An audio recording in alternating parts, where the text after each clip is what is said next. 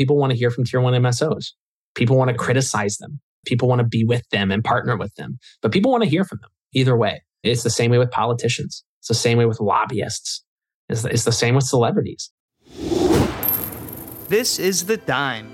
Dive into the cannabis and hemp industry through trends, insights, predictions, and tangents. What's up, guys? Welcome back to another episode of The Dime. I'm Brian Fields, and with me, as always, is Kellen Finney. And this week, we've got a very special guest, Elliot Lane, VP of Events and Head of Benzinga Cannabis. Elliot, thanks for taking the time. How you doing today? I'm having a blast already. Thanks for having me, guys. Really appreciate your time and let me crash the party. You guys have some awesome guests, so it's honestly just an honor to be a part of it. We're excited to have you here. Kellen, how are you doing? Doing really well. Really excited to talk to Elliot and learn about Benzinga as much we can. And uh, you know, just hanging out. How are you, Brian? I'm excited to talk to another East Coaster and Elliot. For the record, your location, please. A lack of access complete with me in North Carolina. I am in northeast part of Raleigh, where they they like Delta Eight here. So we'll we'll just put that on the back burner in your mind, and you know, in 20 years, I can buy some cannabis.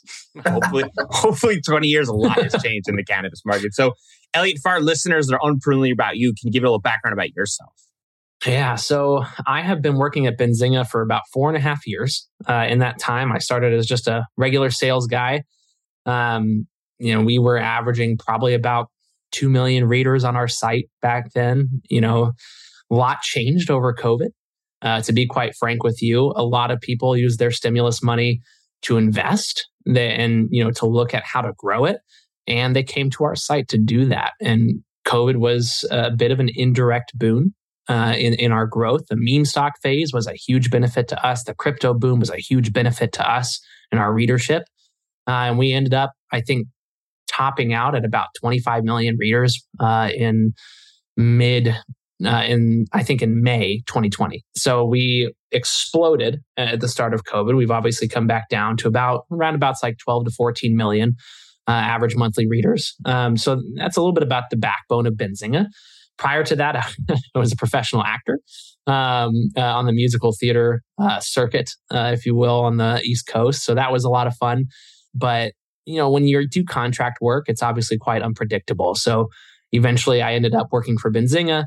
Really enjoyed talking to cannabis companies. Really enjoyed learning about new markets. I love to learn things, and I knew literally nothing about the economy, about stock markets, about cannabis, about psychedelics, about crypto, none of it before I started Benzinga. So it was all trial by fire and uh, one that was excited to take over. So I grew in Benzinga and ended up taking over the events vertical. And now, as of this year, I'm the head of uh, really all B2B activations within cannabis and psychedelics for us.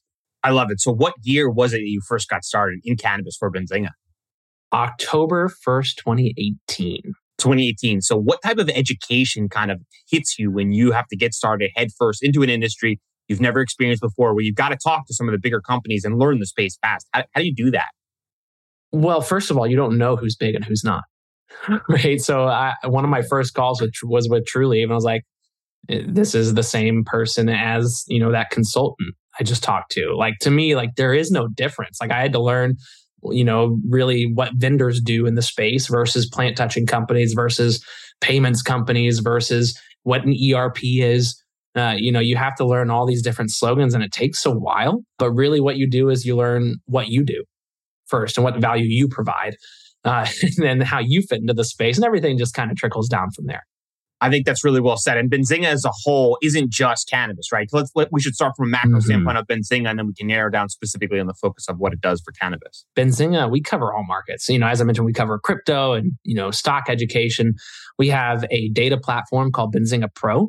If you invest in the stock market, uh, we provide a trading technology, basically suite of APIs where you can subscribe to that monthly, get really, really quick and up to date alerts through these APIs. You can obviously choose your own watch lists. I have about 20 different industry focused watch lists that I have on my pro account, but it's very, very quick.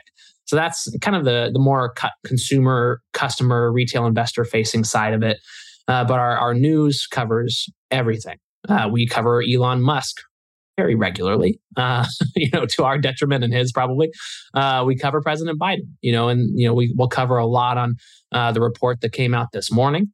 Uh, you can probably go on Benzinga and see that on the homepage. Cannabis and fintech are really the two pillars uh, of you know market wise. Uh, if you want to look at specific markets of what we covered, but when you think about how Benzinga became competitive, it was our willingness to cover markets that are larger peers wouldn't or didn't care to yet. So you think about Insider, you think about Bloomberg, Reuters, uh, Yahoo Finance. We are much larger into the space because of our willingness to cover it at a very high level and a very deep level. And that happened in cannabis, happened in fintech, it's happening in psychedelics. Uh, and, and we are still, I think, the leader in financial coverage for the cannabis space. And that, of course, you know, affects how much people have trust in you for the other industries as well. Why do you think that some of the bigger entities just chose not to even dive into cannabis at all? Didn't well, I mean, I think it's a mix that they didn't need to. um, you know, when you're a, a young company, right, you you have to figure out ways to compete. You have to do yeah. things that are a little bit taboo. Uh, or unique or fun or creative, right? You can't just be another Bloomberg because you're not going to beat Bloomberg at Bloomberg's game. No. But, you know, so Jason, if you have any sense of our company, Jason Raznick is our CEO. He is as scrappy of a human being as he can get. And I use that word uh, intentionally because it's his favorite word um, to use. But it, he started out of his parents' basement. Our first customer, this is long before me, was TD Ameritrade uh, to use our news. And I think he called them like nine different times it, as different people to get in front of them. So he like called them as a woman one time. He, he called them as like different people until they finally listened to him and they're like, okay, fine, let's take a meeting. Um, so, I mean, that's the type of personality that Jason brought to us. And it's doing things differently. It's doing things on a more um, consumer and customer friendly level where anybody that emails us, I can guarantee you 99.9% we're going to respond. I think there's like a relentlessness when you operate in cannabis. You have to be scrappy. And I think that story by Jason kind of sums up perfectly that even though people forget sometimes that Benzinga is big, but they still have to play these different challenges because the, the massive entities they're fighting, Bloomberg, Reuters, Yahoo Finance, all of those other entities don't necessarily have to challenge them because they stick to their own domain. And I think people kind of forget that even though Benzinga is large, their competing tasks are still in the same restrictions that cannabis face that the other industry operators face as well. Absolutely. I mean, we, you know, advertising our cannabis event is a massive challenge. right? Like we we can't do it in the same channels as like an electric vehicle event uh, or an auto event or, or anything of that nature. So we do face those challenges. I think, you know, saying Benzinga is large, we don't operate under that assumption. You know, we we very much feel like a startup still, you know, and, and we obviously have a corporate structure that we have to work as because that's what you have to do to mature and, and get larger and become a competitor. But, you know, we don't assume we are there yet. And I think that's why we continue to grow is because we continue to innovate and we continue to work with people that push us to innovate. So, speaking on the conference, I'm excited to kind of dive into that. When setting up a location, are there other restrictions that surprise people or surprise yourself when you're trying to book, quote unquote, a cannabis conference at one of these hotels? Yeah, I will. It helps also with who we are, right? We're not a consumer yeah. event, you know, so it, it does. And I think events in the cannabis space are all lumped into this term cannabis events, right? I mean, it, it seems obvious, but it must be said, we're a very different event from a CannaCon. We're a very yes. different event from a Hall of Flowers, right? We're, we're not the same really at all with the sim, with, with the one possible caveat of maybe we want a crossover with the operators, right? You know, so. I mean, that, that is probably as similar as we get, but we work with a lot of these events as well. MJ Biz is one of our largest partners. Um, you know, we work with Lyft, we work with uh, ArcView on a regular basis. We work with all of our our peers and competitors in ways that people it would probably surprise people. You know, we want to be partners to the cannabis space at large, but when putting on an event, to get back to your question, you know, it, it's it's more about the networking uh, and and what and the value we can provide with the amount of business cards and connections you make there. That's what we're worried about. So that's why we do everything we can to avoid holding it in a convention center. We want people to be at the hotel, to stay at the hotel. We want it to be literally 48, 72, however long hours it is of just nonstop networking. From breakfast, you go down, you, you're standing by uh, the CEO of a tier three MSO. uh, or you know next to you is the the managing partner of of cannabis for Markham, right? You know, so I mean these that's the networking that I get excited for is creating that really intimate way of having a large event in a space that that is not overly large. You're basically confining it to a space but you still have 3000 high level executives that you can network with. Does the like state location factor in significantly in terms of like if uh, they have a medical market or adult use market? We don't yeah we won't operate an event i would say in a market that doesn't make sense. Like they're not going to you know as much as i push for it they're not going to come to, to north carolina I was to just have gonna- event Come on, Jason. gonna say so Raleigh. yeah. I mean if you guys want to get together in raleigh we can do a little mini uh, satellite event. I'm happy to host. Um, but with that being said, like Miami, it, it's it's a little bit about where will people travel. It, it's a little bit about you know where is our audience. You know, and when you think of the value we're trying to provide at Benzinga, you know, is access to capital, access to partnerships that could a lot in, M and A deals. Uh, it could be debt capital. Uh, it could be a brand it meets an MSO at, at our event, and you know they're all of a sudden in their footprint. Know those are the kinds of, of business deals that we want done at, at our event, and it happens at every event. And I think that's really cool. But when you think about our audience, we started it by investor presentations and having uh, hundreds of investors show up.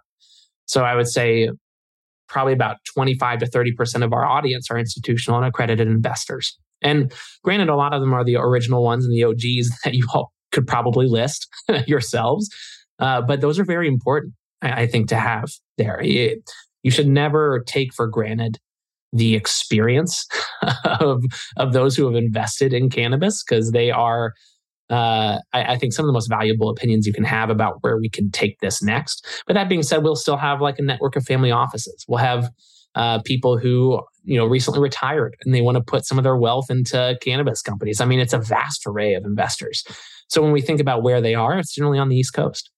Uh, and that's why we don't really do California events. There's really nothing to do with the California market. I would be thrilled to go to San Diego or, or Los Angeles. I mean, my God, if anybody wants to sponsor a trip for me there, I'll be there in a heartbeat. But investors, at least the the vast majority of them from the ones we hear from, I'll qualify it that way, are on the East Coast. So we look at Miami as our flagship event. And then uh, right now, we're, we're pretty much sitting in Chicago for our fall event. So we'll do two a year. Eventually, it may end up as one, which would be Miami. Uh, but for now, it's the two events as we we highlight multiple markets throughout the throughout the U.S. and the East Coast.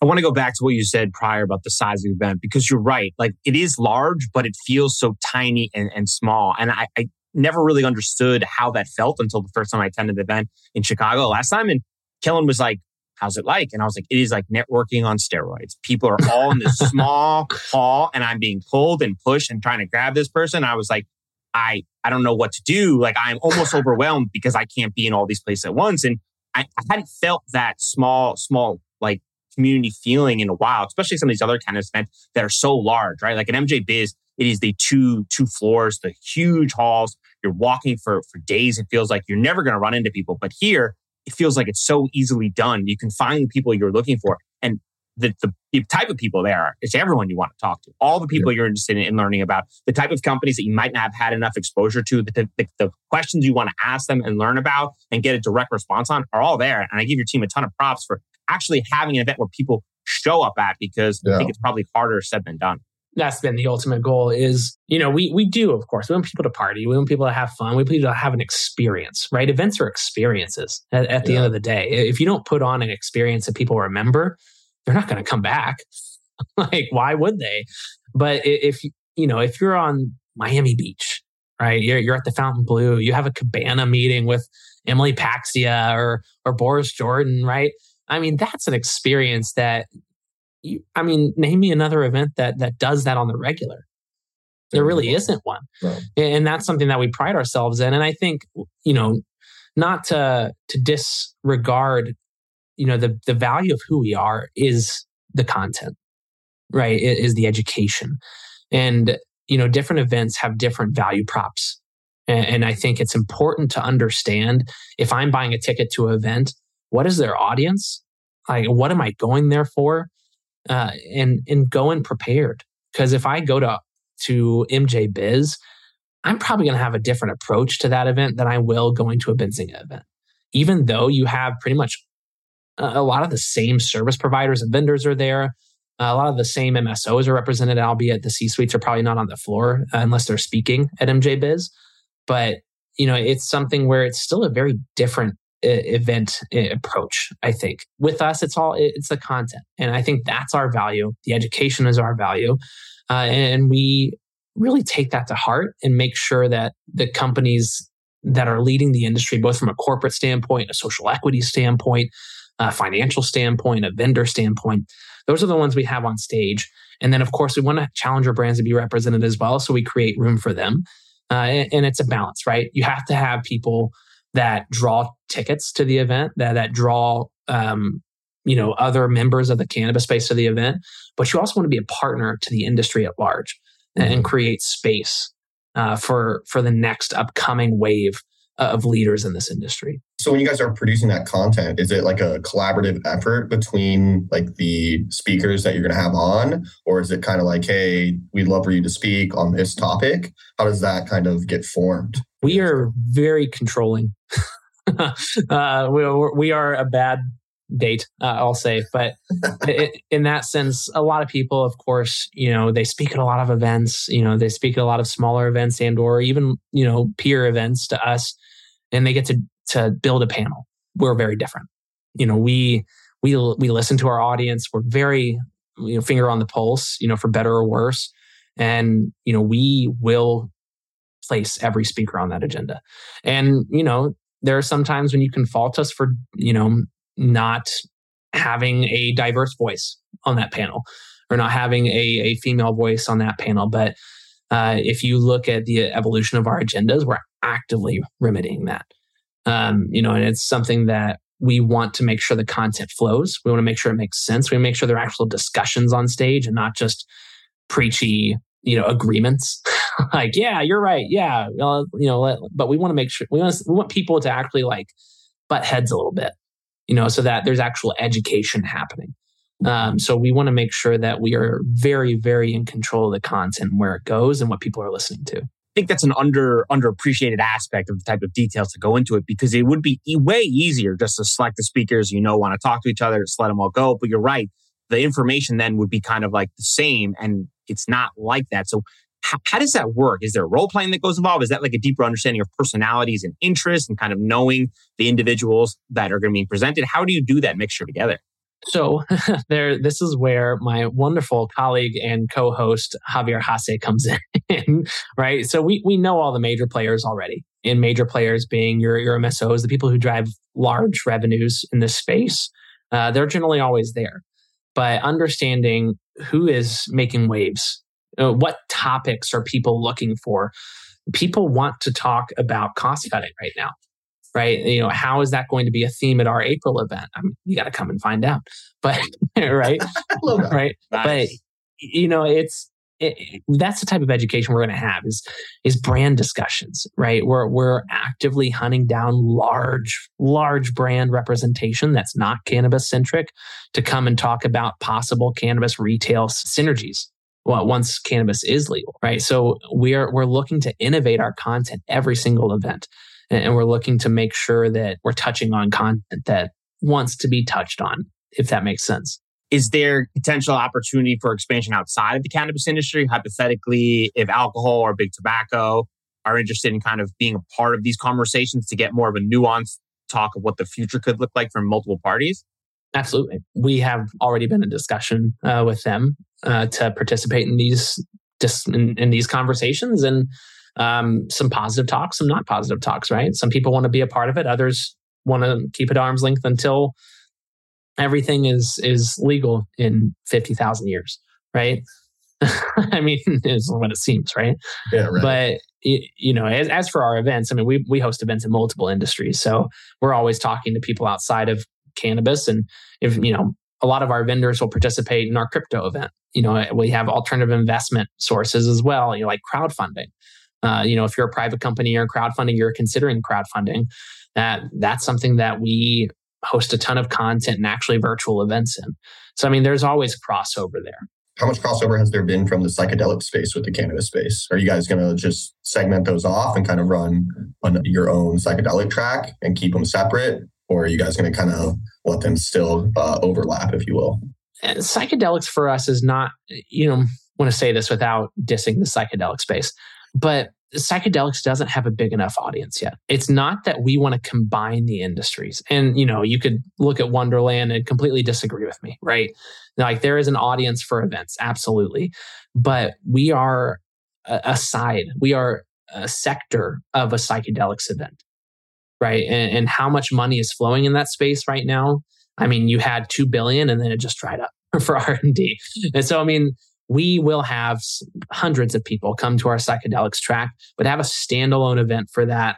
Uh, it just hasn't seemed like the right time for us yet. Uh, but we will have a full day of psychedelics content in Miami on April 13th. A good deal uh, of the cannabis audience will stay for that day. But you're looking at, you know, I, I spoke to a good partner of mine that's a lender. Uh, and you know he's interested in lending to both spaces. Obviously, he's active in cannabis, but is exploring psychedelics. Um, same with law firms, recruitment firms, you know, accounting firms. Those vendors are all wanting to work in both spaces. But when you have investors, it's more about education. It, it's more about is this something I want to dive into? I mean, it's more biotech, right? It's not, you know, it's not mm-hmm. hospitality unless you're getting into a resort or clinic feel, in which case, okay, maybe that is something I want to look at. But, you know, we'll, we'll have investment opportunities there. But again, this is such an early side of psychedelics and where it will end up being. It's highly focused on the education and content.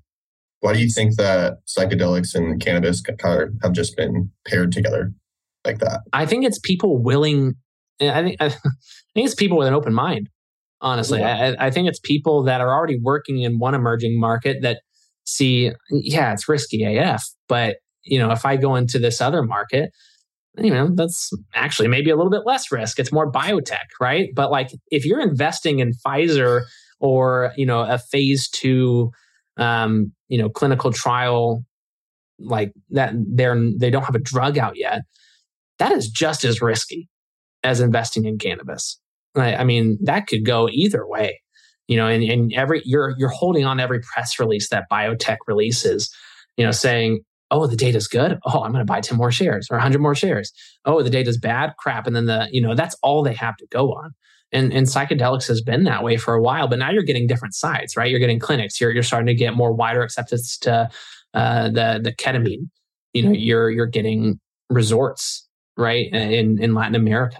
It's becoming more interesting and maybe a little bit more connected to cannabis a little bit, but it's taking a medical pathway and it's unlikely that it will ever be recreational, at least from a lot of people we speak with. So connecting those two hip to hip, I think is a mistake, at least in the sense of content. However, the people who want to learn about both tend to be very similar.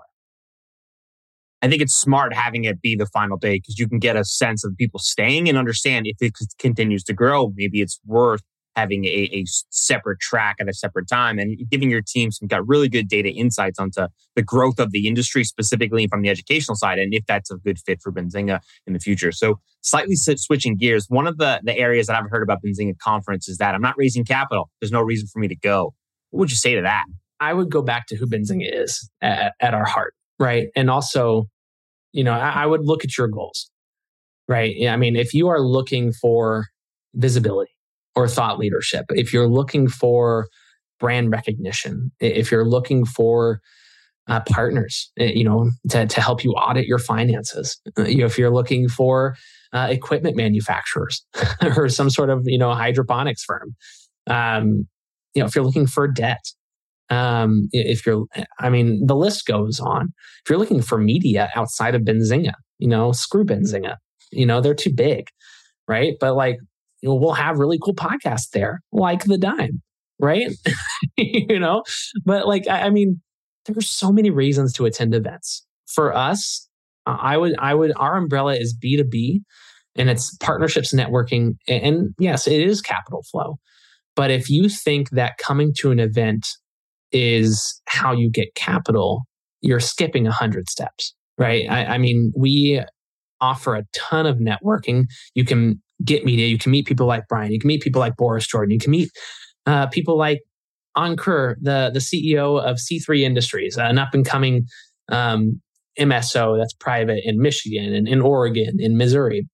Right, you can meet a ton of these cool kind of expansive retail operations uh, or wholesale distribution. I mean, we're going to have Leaf Trade there. Um, they've already committed. We'll have Cronos Group, uh, one of the largest LPs. So, I mean, if you're looking at international uh, opportunities, and you know, we're going to have a German panel, a Latin American panel, I, I'm I hope that's enough reasons to at least consider coming, because you have to understand the event and what it is. And Benzinga, while we cover financial opportunities, not everybody there leaves with money. That's unrealistic and it's not the case. But people do leave with contacts. People do leave with partnerships. Um, I know one major M and A deal that absolutely started at our conference, um, and I'm not going to say here because I will get in trouble with Jason. So believe me or don't believe me, but deals happen, capital flows. You know, products move to different shelves at our events. Even you know, but it is a place where we are of the highest quality audience. And I will stick by that and go to the grave. It has nothing to do with our competitors, but I do not know of a higher quality audience in cannabis events. I, I, agree with you. And I think some of the conversations that we saw when we were there, Kellen and I were speculating, but it's fun to play that game of understanding like, hey, those two guys are talking. Maybe there's a potential partnership in the future. And then as you follow the the steps, you're like, probably has something to do with it. But in our mind, we're like, we saw it. We saw the origin of the initial conversation go from there. So I want to stay with some of the media that happens there. Obviously, Mike Tyson has made tons of headlines with Benzinga. At first, I thought maybe he was on the take and he was part of the marketing efforts. But then after a while, I think he's just a big fan of Benzinga and it gets excited when he's coming there. So is that part of the team? What's the deal with Mike and always making headlines with Benzinga? I'll tell you this. I, you know, we're we we love Chad Bronstein. We love Fyllo. I, I love his entrepreneurialism. Uh, and obviously, he has a direct uh, connect for us with Mike Tyson and Ric Flair. And of course, there's a lot of media that people get from coming to our conferences. We are, you know, if you ask a PR agency who has the highest impression count uh, for content coming out of, uh, you know, PR pitches, it, it's us by far. Right. So, I mean, these people come to us for brand visibility as well. Um, it's not just us getting Mike Tyson and woohoo. But you know, we we want a diverse perspective. And yeah, Mike has a questionable record, but I mean, people want to hear from him. People want to understand what's next. Why does he care so much about cannabis? What is up with those, you know, bitten ear gummies, dude? Is that really the best brand marketing play? I mean, have your opinions about it, but you're probably going to come and listen, right? Um, but that being said, it's not all about that. It's not all about, um, you know, just getting the the quick and snappy headlines. We, you know, want Al Harrington there who supports, you know, local Michigan businesses. We want Calvin Johnson uh, there, and I'm spe- specifically speaking about celebrities, right? You know, but we want like, you know, we're we're constantly having conversations with people like Rosario Dawson, uh, you know, with with differing personalities. We of course, you know, open invitation, Martha Stewart, if you're listening to this podcast. Uh, I know, uh, you know, it's possible, right? She's a big fan um, of the um, dime. I'm saying she should, she should be, she should be, you know. But like, be real, Tommy Chong. Um, we want all of them. It's not that you know we're, we're carving time on our stage specifically for Mike Tyson because uh, of one reason or another we want every perspective um, that people want to hear from. And that is what Mike Tyson fits into. Uh, and he comes via connect out of somebody that I have a lot of respect for in Chad Bronstein and what he's built at Fyllo over the course of like two and a half years. I mean, it's incredible. Pretty wild. We we just released our episode with Chad and, and we're big fans of what they're building also. And the reason I ask is because we saw the headlines with the plane. We saw him smoking on stage, which I still put best thing I've ever seen at a conference in my entire life. I've never seen anything like that in my entire life. Was there blowback from from that? I cannot claim that that was something we planned, nor it, it wasn't planned at all. But I cannot claim that we wanted that to happen. uh, but that being said, there wasn't really a lot of blowback. Um, you know, I think I think it, you know, if it was anybody else, it wouldn't be any question. The cannabis industry would be like loving it, right? Right. You know, Barstool Sports shared Ric Flair and Mike Tyson at our event smoking a joint together. Yeah, Right. it looked awesome. Yeah, it was. I mean, it was awesome. Albeit they didn't give us credit, but whatever. Bitterness, bitterness saved for later for later. But that being said, like I mean, Mike Tyson is is awesome. He's cool. He, you know, he he. A lot of people hate him too, though. You know, it's something that we as conference organizers have to take into account at least. But it doesn't mean that just because people are disliked doesn't mean we'll take them off our stage. Now, it does mean that you know we want to make sure that everybody's represented, everybody's voices are heard, uh, and everybody has you know somebody there that they want to hear from and we're making sure we give the voice to the right people um, but as we grow you know these people are part of that story I think that's really important. And one of the areas that I think is is even more wilder is some of the quotes that Boris Jordan's made specifically about big tobacco. I was in this the the audience that day when he made the comment about how he thinks the cannabis industry should become big tobacco, and I think people were surprised to hear that. But I appreciated the honesty in his opinion. Like I recognize that he he's saying something that might go against the grain, but that's his opinion. That's how he sees things, and whether you like Boris or not, I think that's an informative stance from someone who's a, a big part of the industry going forward. So I guess from your standpoint, how quickly does your team recognize that a quote like that goes viral? pretty quickly uh, we also get a call from the pr agencies pretty quickly too um, but i will say i think for us it was actually the beverage comment um, Yeah, sure. and mj biz was the tobacco one but uh, the Sorry. I mean the beverage no it's fine I mean we're the same event it's fine come on man we're all the same So both both times I've been shocked. Every time he speaks, I'm just like, oh my. I, you know, but like somebody that big, I mean, eh, it's PR, right? Yeah, Yeah, 100%. Like I didn't even know he had a that. beverage company prior to that statement. Yeah, like it's it's fully PR. You know, it's you know, it, it makes it really hard on his PR team, but Yeah. I love it. I mean, he's more than welcome to continue doing that on my stage. I, I- like, I love it also. I think it's Yeah. pretty incredible because you get you get something different and you get a piece of personality where it's not like a scripted response. He's saying something that his PR team may or may not be happy with. That might have to do some damage control after, but at least you're getting a true a true stance on something for a reason or not. And I'm pretty sure his his standpoints are pretty. well, and your tweets throughout the event are a great example, Brian. You know, you you posted that, and I, you know, the retention on that tweet, if I remember correctly, was ridiculous. It was insane. And it just kind of spiraled out of control, if we're going to be completely honest. Because I was just like, oh my God. I mean, you, you caught it. You you posted it, man. You may have broken the news. Well, we'll say we'll say it was right here on the dime. Yeah. Yep. I mean, but, but if we're just going to be honest, like, I, I think it's important that people hear those type of things because I was fortunate enough to be invited by your team down there and hearing something like that is a staggering thing because mm-hmm. it goes against the grain, but it's the type of information that I think is, is a little more contrarian, but also extremely valuable for people to hear as they recognize that the industry is wider and, and more challenging than they recognize. Yeah, it's it's incredibly challenging, and I mean, it, it brings up you know the fact that people just innately dislike Boris for one reason or another, and it's, it's the same with Kim Rivers. You know, it's the same with Charlie Bachtell. It's probably the same with George Ar- Ar- Archos, although I, I don't really see the hate towards him. No. to be honest. Um, same with Ben Kovler, but it's just this innate dislike for for that side of the industry, and I don't think that has much to do with what he said. I think you could have posted that you know he picked his wedgie walking off the stage, and it would have been a similar response. People will lose it. Yeah, this year maybe I'll do uh, uh, another quote, but this will be something like that. We'll see if it has the same sort of traction. what about what about the Tag him, please. Absolutely. There's no doubt about that. Gonna have to edit that part out so people don't know it's coming. what about the the post event networking? I know we chatted about the fact that there was no cannabis products, and obviously I understand there's there's limitations because you're not doing it at a Benzinga based uh, hotel. You're doing it at a public place, and you can't just be consuming products that ever you want without a consumption license. So, are there hopes in the future to have more partnerships where we can have Benzinga event and have a consumption networking event like in a similarity? Is that a thought in the future?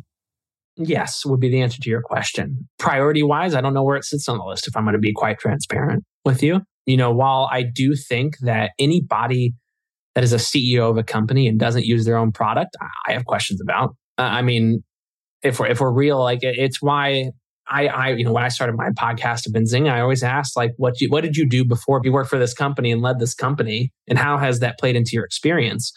And everybody has a different path, right? So I don't you know fault legacy operators as CEOs. I don't fault investment bankers as CEOs. But what I do think you should understand is the quality of your own product and be real with yourself about it. and I mean, nobody's real public facing. It's all it's all super high quality and better than everybody else's. But you know, it, for me, consumption has its place in this industry and industry events, and that is what I'll say.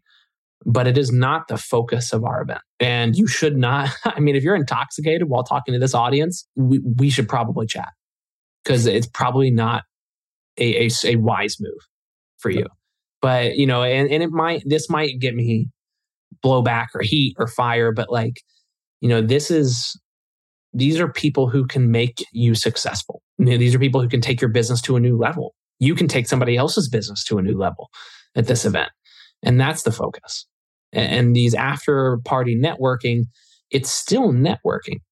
You know, it, it's it's meant to be fun. It's meant to everybody, you know, have loose, you know, be loose together you know, and, and have an experience, but it, it's still part of the event, right? So we cannot, you know, while while yes, it is taboo, and I respect the fact that we have a bar at the event, right? That that is something that we do have, and you know, there there should be an opportunity for you to consume cannabis and not drink alcohol because that is a big thing for a lot of people. You know, I think one person very outward about it is Rosie Mattio.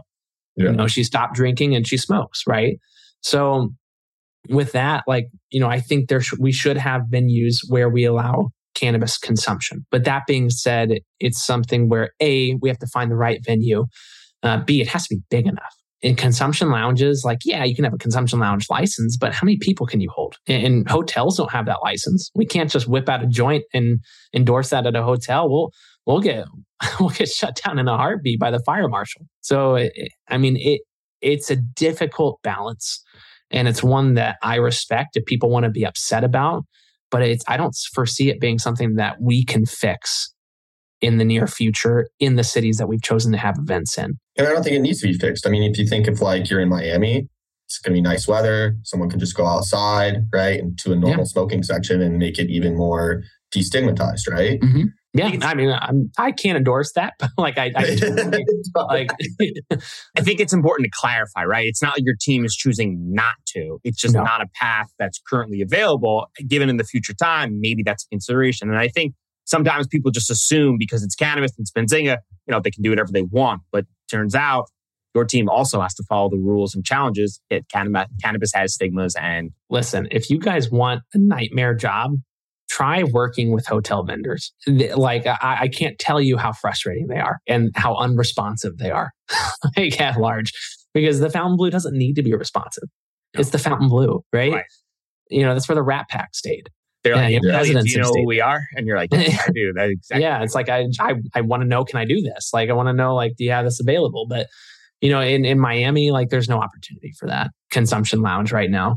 In Chicago, I would imagine there is, but maybe it's more of a private networking event. But then again, we still want to have that after hours reception, that after hours party, you know, and it, it's either alcohol or, or nothing for a lot of venues that we can find. How does your team tell after the event that a certain topic, a certain speaker resonated really well with the audience to know to double down in those areas in the future? Eh, there's different ways, right? A is social. I mean, social retention, right? I mean, love them or hate them. It's the fourth time I've said that on this podcast, but people want to hear from tier one MSOs. People want to criticize them. People want to be with them and partner with them, but people want to hear from them either way. It's the same way with politicians. It's the same way with lobbyists.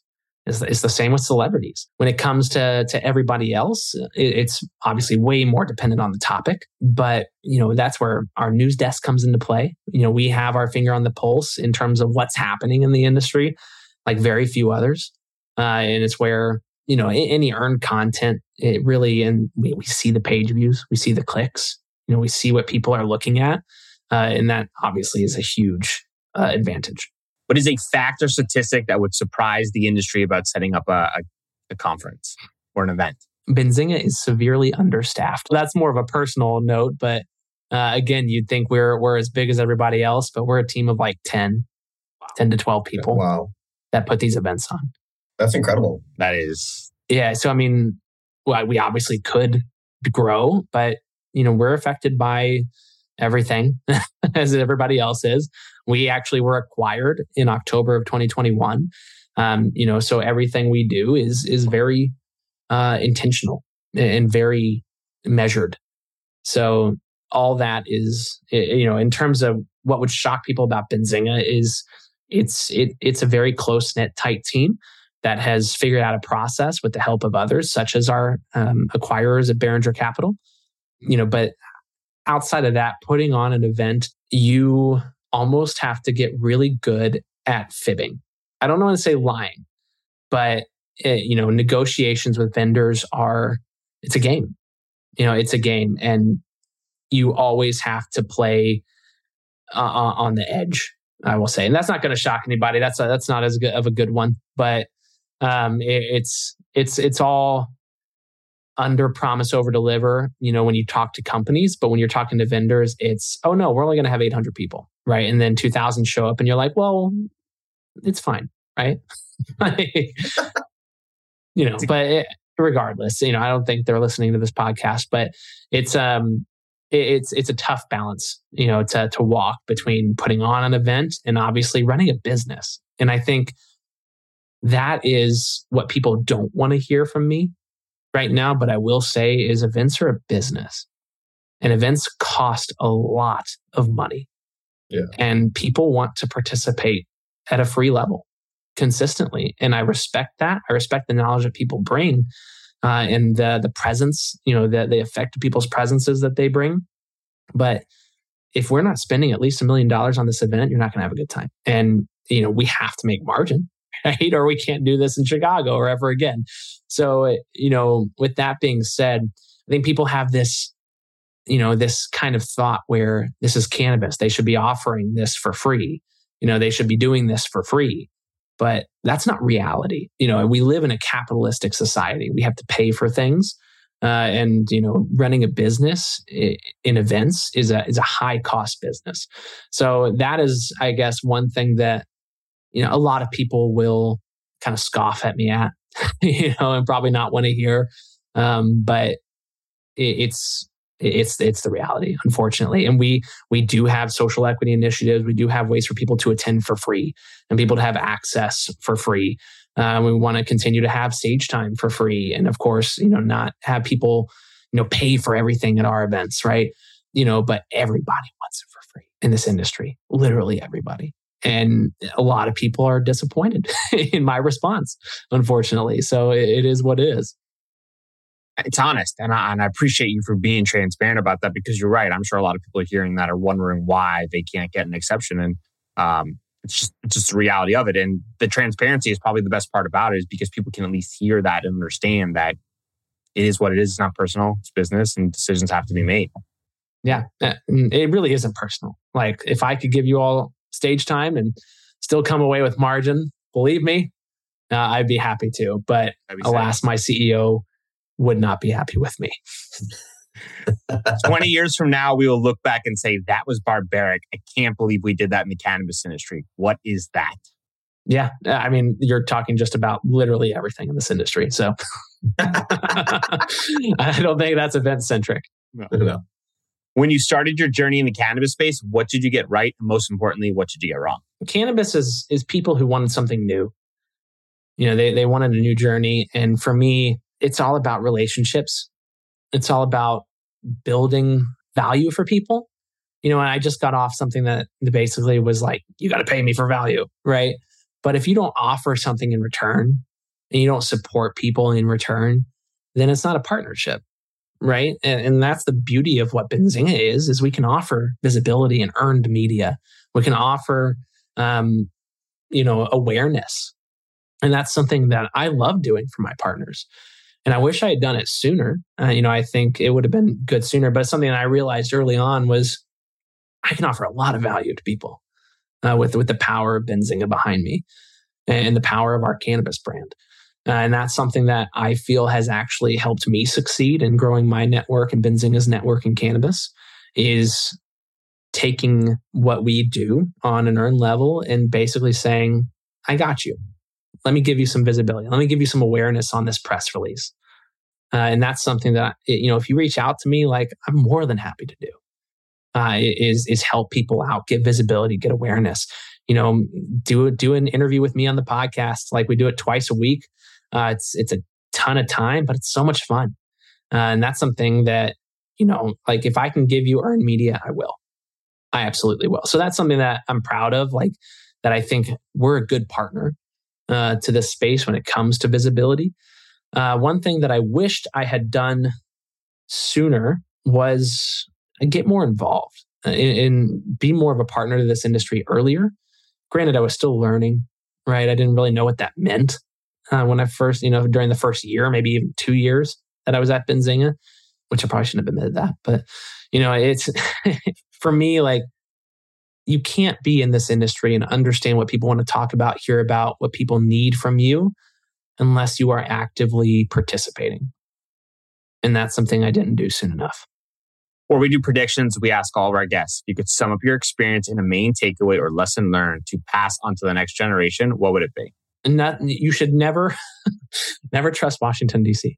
Um, a lot of people should hear that. uh, here's uh, uh, diversify. Uh, you know, we'll take it back to the financial side, and this isn't necessarily like for the next generation of Benzinga. This is for everybody that looks at cannabis as uh, an opportunity protect yourself. Don't give everything to this industry. You know, a lot of people have, and I am not discrediting them for it. I'm not disrespecting them for that. I, you know, a lot of people built this industry off their blood, sweat, and tears, and that should be respected. But when it comes to putting your money into this space, it's highly volatile. Uh, and protect yourself, whether you're starting a business or, you know, investing in one. So that would be my thought you should always diversify. But there's a lot of people, you know, that I'm sure Brian you see on Twitter, Kellen you see, you see on Twitter, is it's all in MSOs, right? And it just doesn't make sense. All right, prediction time. The April event is coming. Elliot, what topics or main takeaways do you predict will be the focus or the main idea for the conference? We're going to have a few different tracks here. So, finance, operations, and brands are all going to be touched on. In finance, you're going to have a lot of people saying the same stuff right? That they've been saying for a while, but it needs to be heard. But I think this year, you know, whether or not it's happening by the time we get to the conference, you're going to have people talking about receivership. You're going to have people talking about bankruptcy and seizing assets. But you're also going to be talking about the same thing of debt is the only thing that is flowing right now. You know, so I, I think that's a part of pretty much every conversation. But when t- when looking at maybe what the operators are talking about, it'll be cost cutting. So it's really about balance sheets, about how people are being flexible with their balance sheets, and about how much cash flow they, they have. I feel like that and how they build a cash flow positive business is going to be the through line of this year. And how to do it successfully is how we're going to is with the content we're going to try and have for those operators. When it comes to operations, I mean, we'll have cool uh, topics like the hell is crypto going to be in, in payments for this industry? Is that still a thing, right? Um, you know, we'll have, you know, interesting uh, conversations with people like Metrc and Headset, right? What, you know, data analytics and AI, right? We want innovations to be a centric part of this. And then brands, eh, you know, there's been predictions. This is the year for brands. This is the prediction, the, the prediction where you know, vertically integrated companies are seen as a little bit less valuable and brands are seen as a little bit more. I don't see that from a capital flow perspective, but from a scalable business perspective, that is possible. So, you know, if this is the year for brands, you know, how do we get there? Right. And, and how do brands participate in this industry at a more successful level and a more on par level as the as the vertically integrated operators? Kellen, you want to take a swing? Uh, what do I think is going to be the main topic or takeaway from Benzinga in April? Um, I'm going to go with a wild card here, honestly. um, my wild card is I think that the conversation is going to be how did how come New York took so long to go rec and still not be a functional uh, market, right? Like they learned from California and all these other states that were uh, that did it before them, and then they still took all that time, and they're still going to be a dumpster fire. Whoa, that's the West Coast and him talking. Wow, isn't Brian? wow, I told you I was going to take a wild card swing, that's, but I think that it's going to dominate a lot of the conversations because New York is going to be an epicenter for brands globally, right? Uh, it's just how New York City is and Manhattan, that whole vibe. And so they're going to see all of these finance individuals are going to see like, oh wow, like New York was supposed to be this great industry, right? And they still are going to fumble the ball, in my opinion. And I think that's going to be a, a huge topic in the conversation in from a financial perspective, right? What do you think, Brian? You're first off, my prediction. First off, neither Kellen nor I have seen any of the agenda for Benzinga. Second, that feels like just a personal shot, is what you just took, right? Like, it's like that has nothing to do with Benzinga, and you're like, no, we're we're really locking down. This is New York hate. And second, it's not a dumpster fire, right? It's fair to call it different, and it's fair to say that they're doing things a little slower. Let's reserve that type of judgment for, let's say, six months from now. Then you can kind of say the mean things you'd like to say, and I'll likely agree. But until then, I'll reserve my judgment. Um, in my opinion, I, am going to kind of piggyback off what Elliot said. I think a lot of what you'll hear is operational efficiencies. And I think that's going to mean a lot of different things to different people. But from my thought process, what that means is that companies, instead of spending the money to grow at all costs, will start refining their operations, start adding in opportunities to really lock down those margins and understand how to make those margins. And I think one of the areas, in my opinion, that kind of got overlooked in the earlier days or in the last couple of years is it's just growth at all costs. And whatever the margin is after we produce the products is really what we want to do. And I think we have to really start locking in these numbers to have some sort of consistency because when you have really locked in numbers, you understand how to make better decisions. And when mm. you hmm. do that, you can let go and jet send, you know, bad assets, but also you can double down on the areas that are really working. And I think, in my opinion, operational efficiencies will be a common common theme and it's just a matter of what it means to certain people. And I'm hoping that it means a lot of sensors. Good content, right, Brian? I mean, I'm excited, Elliot. So for our listeners, they want to get in touch, they want to attend, where can they find you? All right. So uh, uh, a few plugs, if you don't mind. Uh, bzcannabis.com. That's our event website. You can check out our past agendas. Um, you know, see who we've had there before. I think you'll see a really strong lineup. You, can check out what we're doing so far in this one. The agenda for this one should be up in, in the next couple weeks. Uh, so keep an eye on that. But we do have cool companies like, as I said, Cronos Group. Um, we're going to have cool up and comers like uh, the CEOs of Groon. Um, you know, so it's it's a wide array of executives and participants uh, in this industry. Benzinga.com slash cannabis for all of our cannabis news. Um, and then just hit Benzinga Cannabis Insider. Uh, it's our podcast and we'd love to have you there. And then ideally, we get Brian and Kellen there uh, to you know chat more about the dime and your all's perspective of the industry. But uh, that is you know where we talk to industry executives. So really, those three places are all you need to remember for us.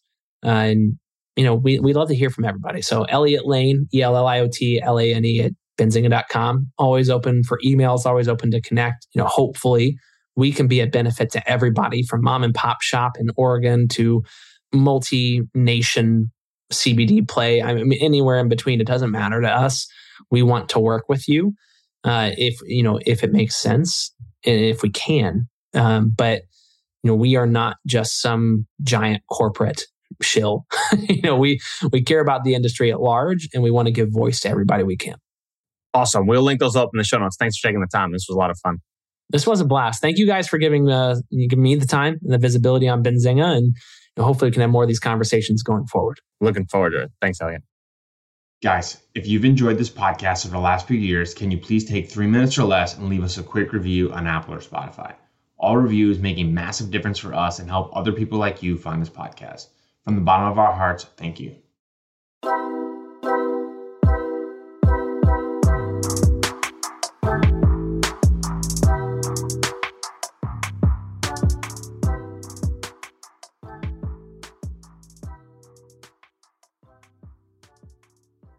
Thanks for listening to today's show.